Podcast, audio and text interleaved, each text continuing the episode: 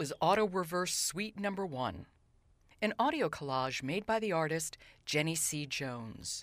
Welcome to Artworks, the program that goes behind the scenes with some of the nation's great artists to explore how art works. I'm your host, Josephine Reed. Jennie C. Jones casts her artistic net into wide and brilliant waters. Working from a minimalist aesthetic, she creates visual and sound abstractions that explore the intersection of art history, music history, and African American history. She's interested in the connections between art and music, specifically the simultaneous innovations in the 1950s and 60s of minimalist art and avant garde jazz. Her visual and sound work often embrace both. For example, the sound piece we heard at the show's beginning, Auto Reverse Suite Number One, was created by using the audio reverse button on a Sony Walkman, with the Elvin Jones LP Poly Currents as its source material. The result implicitly asks the listener to explore transitions and seamlessness. While in visual works like acoustic paintings, she uses soundproofing material to create abstract, spare compositions that invite the viewer to think about both the material culture of music and how sound is contained. But Jones also has a strong pull towards history, and her work often references the absence of African American artists and experimental jazz musicians from the history of modernism. Jennie C. Jones has exhibited her work nationally and internationally in spaces like the Kitchen, the Aspen Art Museum, and the Studio Museum in Harlem. In May of this year, she'll have a solo exhibition at the Hirshhorn Museum and Sculpture Garden here in Washington, D.C. She's been awarded a Pollock Krasner Foundation grant and a Creative Capital grant. And this month, the Studio Museum in Harlem has honored Jennie C. Jones with the 2012 Joyce Wein Artist Prize, one of the most significant awards given to individual artists in the United States today. The prize was established by jazz impresario and NEA jazz master George Wein to honor his late wife. I spoke with Jennie C. Jones soon after she received the award. I asked her if being honored with the Wein Prize had a special significance to her, given that so much of her work involves the visual and oral legacy of jazz. Yes, absolutely. The legacy of George Wein and his contributions to not only live concerts, but the legacy that his wife had uh, as well at the Studio Museum in Harlem is, is particularly special for someone who's interested in music history and bridging those two worlds. It was particularly poignant because it has been a challenge to think about how sound functions in a visual context, like in the gallery white box setting. You began your career as a visual artist. Mm-hmm. Talk about, first of all, what drew you to art. I am one of those who's like the blessing and the curse kind of narrative. Ever since I was three feet tall, I said, Oh, I'm going to grow up and be an artist. I, there was a small moment where I wanted to to be a fashion designer, but I think every little girl wants to do that at some point until she learns that you have to sew. then, then I wasn't interested. But I was always an artist. I was blessed to have very creative, very interesting parents that were completely supportive. Uh, there was always lots of art and music in the house, as well as a piano that I quit. I just didn't practice, and I always wanted to make drawings instead. And I ended up going to the Art Institute of Chicago right out of high school. And drawn to visual arts, was there a pull towards music? I told this story before, and it almost sounds cheesy to bring it up, but I did actually have an artist epiphany moment where I was grappling with content and coming out of a very heavy uh, politically driven undergraduate and right through grad school. And I realized how much time I was spending in the studio, more or less curating the music I was going to listen to while I was working. And the epiphany was that the, probably that was part of my practice. So I had to shift gears and I started investigating more modes of conceptualism and thinking about listening and archiving and things like this as a source for the visual work.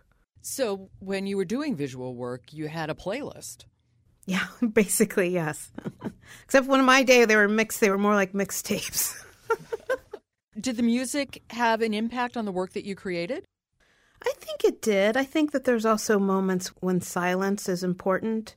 Also, just in the process of making visual work and how we think about the connection between seeing and I'm starting to get a little bit more into building that connection between optics and sound work.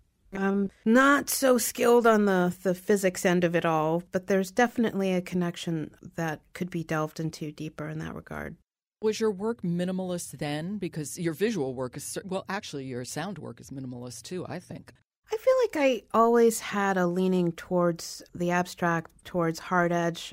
You know, I was doing a lot of collage and more abstract work than I felt comfortable with for the era I was in school.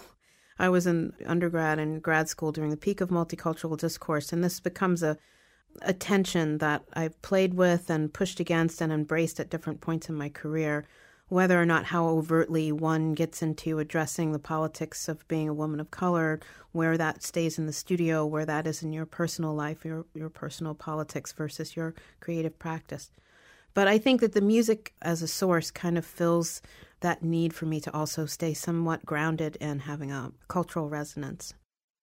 Would you say that there's a connection between your sound work and your visual work? Yeah, definitely. And my upcoming show at the Hirshhorn that opens in May, it's starting to to feel more and more like a graphic score, like the way that the pieces are starting to fall together. And the exhibition I had at the Kitchen here in New York about a year, uh, a year and a half ago, also had this feeling. The way that we installed the objects in the space has a structure about them that could be read as a graphic score in a way. A graphic score, as in scoring music. Yes, yes. That's such an interesting concept. This is a concept that's been around for a while. There are lots of composers. I mean, you can look at John Cage, you can look at folks like Anthony Braxton. There's a lot of people that have more or less taken the structure of music notation and, and turned it into a visual language that allows for interpretation by the musician. But how often does a visual artist do that? Really sure. Sometimes, and that's what I'm talking yeah, about. Yeah, I know exactly. it in music; it's the translation into the visual that I'm completely yeah. taken with. If you really look at scores, I had this uh, conversation with a couple of different friends who are musicians. At one point, I was attempting to educate myself and I was thinking oh, I should you know learn how to read music and but I was really more interested in the uh, mark making and the visual language of a score. And there was something really satisfying about leaving that veil of not really knowing. It's like you know looking at characters looking at language but not understanding the language but interpreting in that way. And that does lead towards thinking about how these things could be played or what they would sound like in relation to what they look like, those kind of patterns. Were you using electronic equipment, acoustic tiles, yeah. headphones, a little microphone yeah. in your visual work before you moved to the audio work? No, it sort of came after. It for me was finally the linchpin that, that could bridge two dimensional work with the investigation of sonic work and, and figuring out how sound functions in a physical space leads to the fact that, you know, like the studio I'm sitting in now as well, that there are acoustic absorbers and things in the corner to contain the sound. And that becomes like a really wonderful metaphor to talk about how we hold things, our experiences, our emotions, or what an absorber is could function in two ways. I also consider them sort of active and passive. Like in one instance, perhaps a piece of mine could read or be, have a relationship to someone like Ellsworth Kelly's work, but at the same time, it's functioning in the space, it's active, it's affecting the sound in the environment that it's placed in. I feel like it took 10 years to not just make collage or make drawings or ink drawings of, of wire or speakers. I used to do a lot of that more literal type of work in regard to looking at sound and equipment to having formal work that actually functions in a space by affecting the sound in the room, with or without me having a sound piece there. It's working.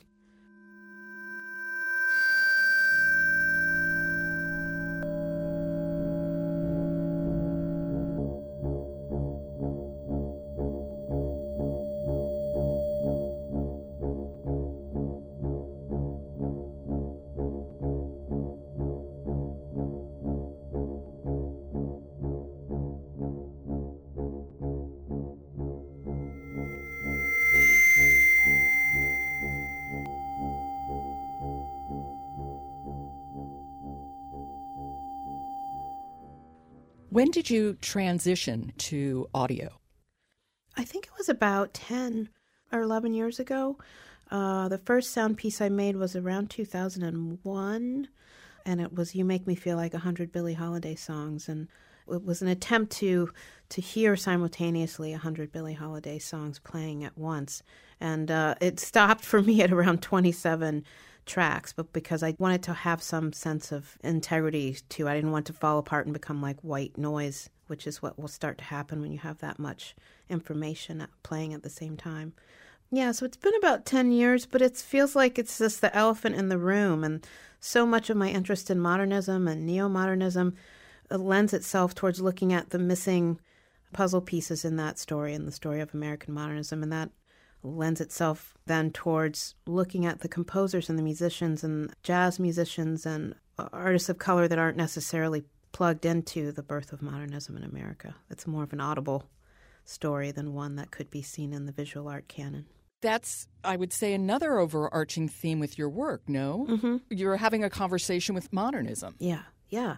Well, the curator at the Hirshhorn, Evelyn Hankins, is actually the modernist curator. So she approached me, and we have, have had this wonderful dialogue and this other conversation about these things. And another curator, Valerie Cassel Oliver, who is at CAM in Houston, is working on an exhibition about Black abstraction. And we keep learning and having these conversations about not only pedagogy, but you know that push pull that I'm thinking. I think it's an interesting moment that all these different methodologies are allowed to happen at the same time. We have people still uh, working heavily with narrative or figurative work, and then now there's a moment, there's a breath where uh, more conceptual thinkers and abstract artists have always been around, but you know what pops in and out of being in vogue or being of the moment in maybe a talk you gave or something you wrote, you talked about how conceptualism can allow different mediums to occupy the same space. Mm-hmm. Do you mm-hmm. think of yourself as a conceptual artist? I do. I do. I really struggle with going back to painting after about 15 years. I started as a painter and circling back and I've I've already been very self-aware, noticed how I'm really treating these paintings like the objects that they are. I'm not Uh, looking at them and going into two dimensional deep space so much as acknowledging that this is an object in a room. And I think that conceptualists tend to think that way, that there's a certain kind of logic to looking at a room as a canvas or looking at an, a canvas as an object in that room. That's kind of a conceptual frame of mind. So, yes, but but it's hard to put on what badge you're going to put on today. You know, which which one are you going to put on before you go into the studio? We've mentioned jazz and how important yeah. it is in your work. Mm-hmm. What was your first introduction to jazz? Oh, I would say my notions of thinking what was cool. Uh, I remember a funny moment when uh, a friend of mine at school when I was a kid was having like a sock hop themed party, and I went home and I asked my mom about she could make me a poodle skirt and what she wore in the, in the 50s, and she looked at me like I was nuts, and she, she said, you know, I was wearing a pencil skirt and I was sitting in the basement sneaking cigarettes and listening to the modern jazz quartet. So uh, early on, my notion of what was cool was seen in more of a, a light of subculture and a beatnik or that kind of thing. We had a lot of music in the house. Modern Jazz Quartet was one. My mom was a huge Miles Davis fan, but we had a lot of folk music too. That was the era that, that I was raised in. So we had Richie Havens and particular favorite female singers like Nina Simone and Carmen McRae. So these were always around. It's you you hate your parents' records until you get old enough to realize that they're actually pretty cool. Well, when did you approach jazz artistically, thematically? Yeah, when I was starting to investigate those the gaps in the modernist story. And there's a wonderful picture that I have opened a couple of lectures, particularly when I go to colleges or work with students. There's a photograph of John Coltrane in the Guggenheim, and it looks like a straightforward portrait of him. And you can see sort of on the cantilevers or the ramps, rather, and you look down and he's pointing rather assertively at his, his horn case. And at this tension, this moment of he's pointing at his method inside of the modern art context, he's pointing to his instrument, his tool for participating in that conversation.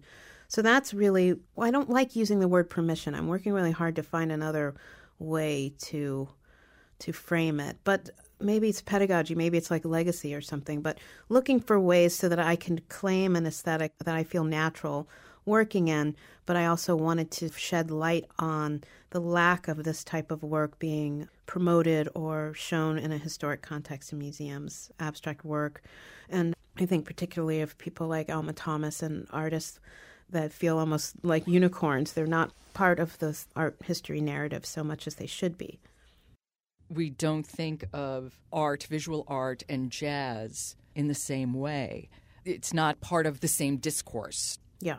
Well, it's almost like oil and water. All of these things are happening at the same historic juncture. They're just not put into the same conversation. Music history, art history, black history, if you took a snapshot of the 60s and 70s, there's so much crossover because it is happening at the same historic moment. But they're put in different camps in terms of how we learn about them and how we talk about them. So that's one thing I think. I don't even know if we're still postmodern. We're post postmodern, or I'm not sure, but but we're able to sort of blend these things together and talk about hybrids and talk about the relationship between John Cage and Miles Davis. Those things can bleed together into one discourse. You mentioned the absence of an acknowledgement of African American contributions to modernism. Can you talk a little bit about how you're trying to challenge that? I feel like I'm challenging it in the work itself. I really do. And I feel that listing my sources and being very transparent about what I'm listening to and who's influencing the sound pieces, even if the sampling is, is very periphery and I don't want to say it's like micro sampling, but it's, it's not like DJ practice where I'm pulling entire sweeping sections. Being in conversation with them, it influences the visual work, but unto itself, it's almost like a reconstruction, a recomposition of some of these these composers and musicians that I admire. Well, describe Slow Birds. Explain to listeners how you created that sound piece. It is, I believe, the first three or four notes of, of a Charlie Parker solo. And I work with freeware. I work with very low tech software for sound editing. And I like doing that because it sets up parameters. I don't have a lot of bells and whistles, it's bare bones. And I'm very interested in altering time signatures of things and changing time, which also leans towards that conceptual methodology.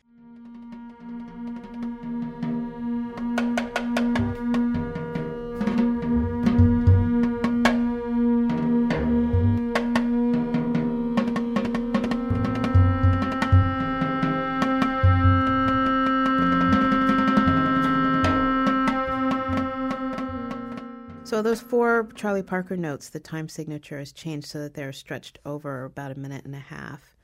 So it just becomes a changing tone. And the underpinning for that is kind of using a system of reduction where I've pulled out all the other parts of a song called Little Max which is Max Roach, Duke Ellington, and Charles Mingus from an album called Money Jungle, very famous album for composers, jazz composers. But I plucked out everything except Max Roach's drum solo, so they end up stringing together into this long percussion that can be underneath the Charlie Parker tones. So things like that. I think that there's a lot of systems that artists use in a visual practice that translate very easily to looking at audio it's almost another form of collage for me, and the visual interface of looking at a sound wave is very much like making collage on paper, which I did for many years. Yeah, I'm looking at the sound waves dancing across my computer even as we speak. Your work also seems to ask the audience not just to listen to the sound, but to listen very closely to silence. And it brings to mind an exhibit you had, and honestly, I can't remember where, but it contained an installation in which you had two iPods, one that was playing music while the other was silent.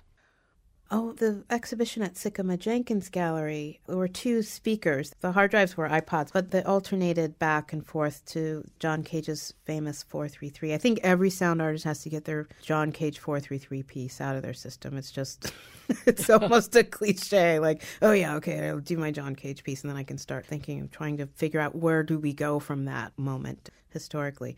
So one piece was a dead, quiet speaker for four minutes and 33 seconds, and then it would alternate back and forth from the other speaker, which was playing um, the opening of In a Silent Way by Miles uh, Davis. Yeah. So it was also looking at the two very famous thinkers and how they approached the concept of silence.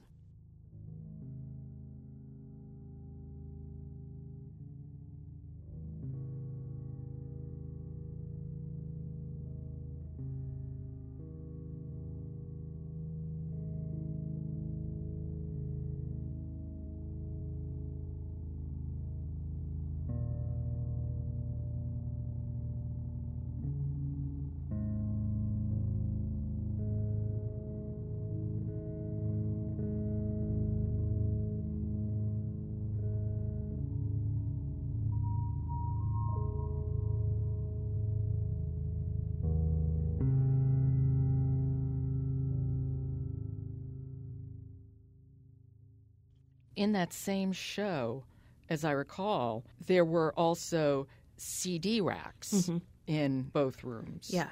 Many, and they were yeah. empty, clear plastic boxes. Mm-hmm. And it was funny because I really thought that that it was maybe too heavy-handed, but it was not perceived that way. The title of those pieces were discographies by decade, so it would be like the top 20 jazz LPs from 1960 to 1969. The titles were poems and literary works unto themselves because it's almost making like a Dada language poem by having a string of titles from one particular moment in time. But, you know, they were embedded into the gallery wall. So the heavy handed part for me, which it didn't turn out to be so heavy handed, was that I was like literally hammering a lot of these African American musicians and embedding them into the gallery wall, embedding them into that conversation. It was not necessarily interpreted that way, I think, because the materials of looking at CD cases and analog was so full of nostalgia. It's only a couple of years ago. I, I don't think I could get away with even thinking about making work that touches upon that physicality anymore. It's almost immediately gone to kitsch to think about a record sleeve or to think about how we don't have these things in our homes anymore. We've gone down to just having a, a hard drive instead of a record collection. So that was part of that exhibition for me too, was acknowledging that shift from analog to digital. When did you find out about the Wein Award? How did you find out? Well, the cat's out of the bag now, but I found out in October, and then Sandy happened. So they rescheduled the gala, and I had to sit on pins and needles and not tell anyone about it until the gala that just happened. It obviously is a great honor, but it also comes with some financial support. Yes. And what does that mean to you? It's tremendous because, you know, when we were talking about conceptualism, I, am not the kind of artist that's making massive objects for sale, and and that is more challenging. And so much of the art world is completely commercial, market driven rather. I don't want to say it's by the yard at moments, but certainly can feel that way. So it's a huge acknowledgement. My practice has been writing grants and working for other artists and working at nonprofits in the art world. So it's just a tremendous honor and it's, it's a huge validation to keep going, and that tenacity has its rewards. You work at home.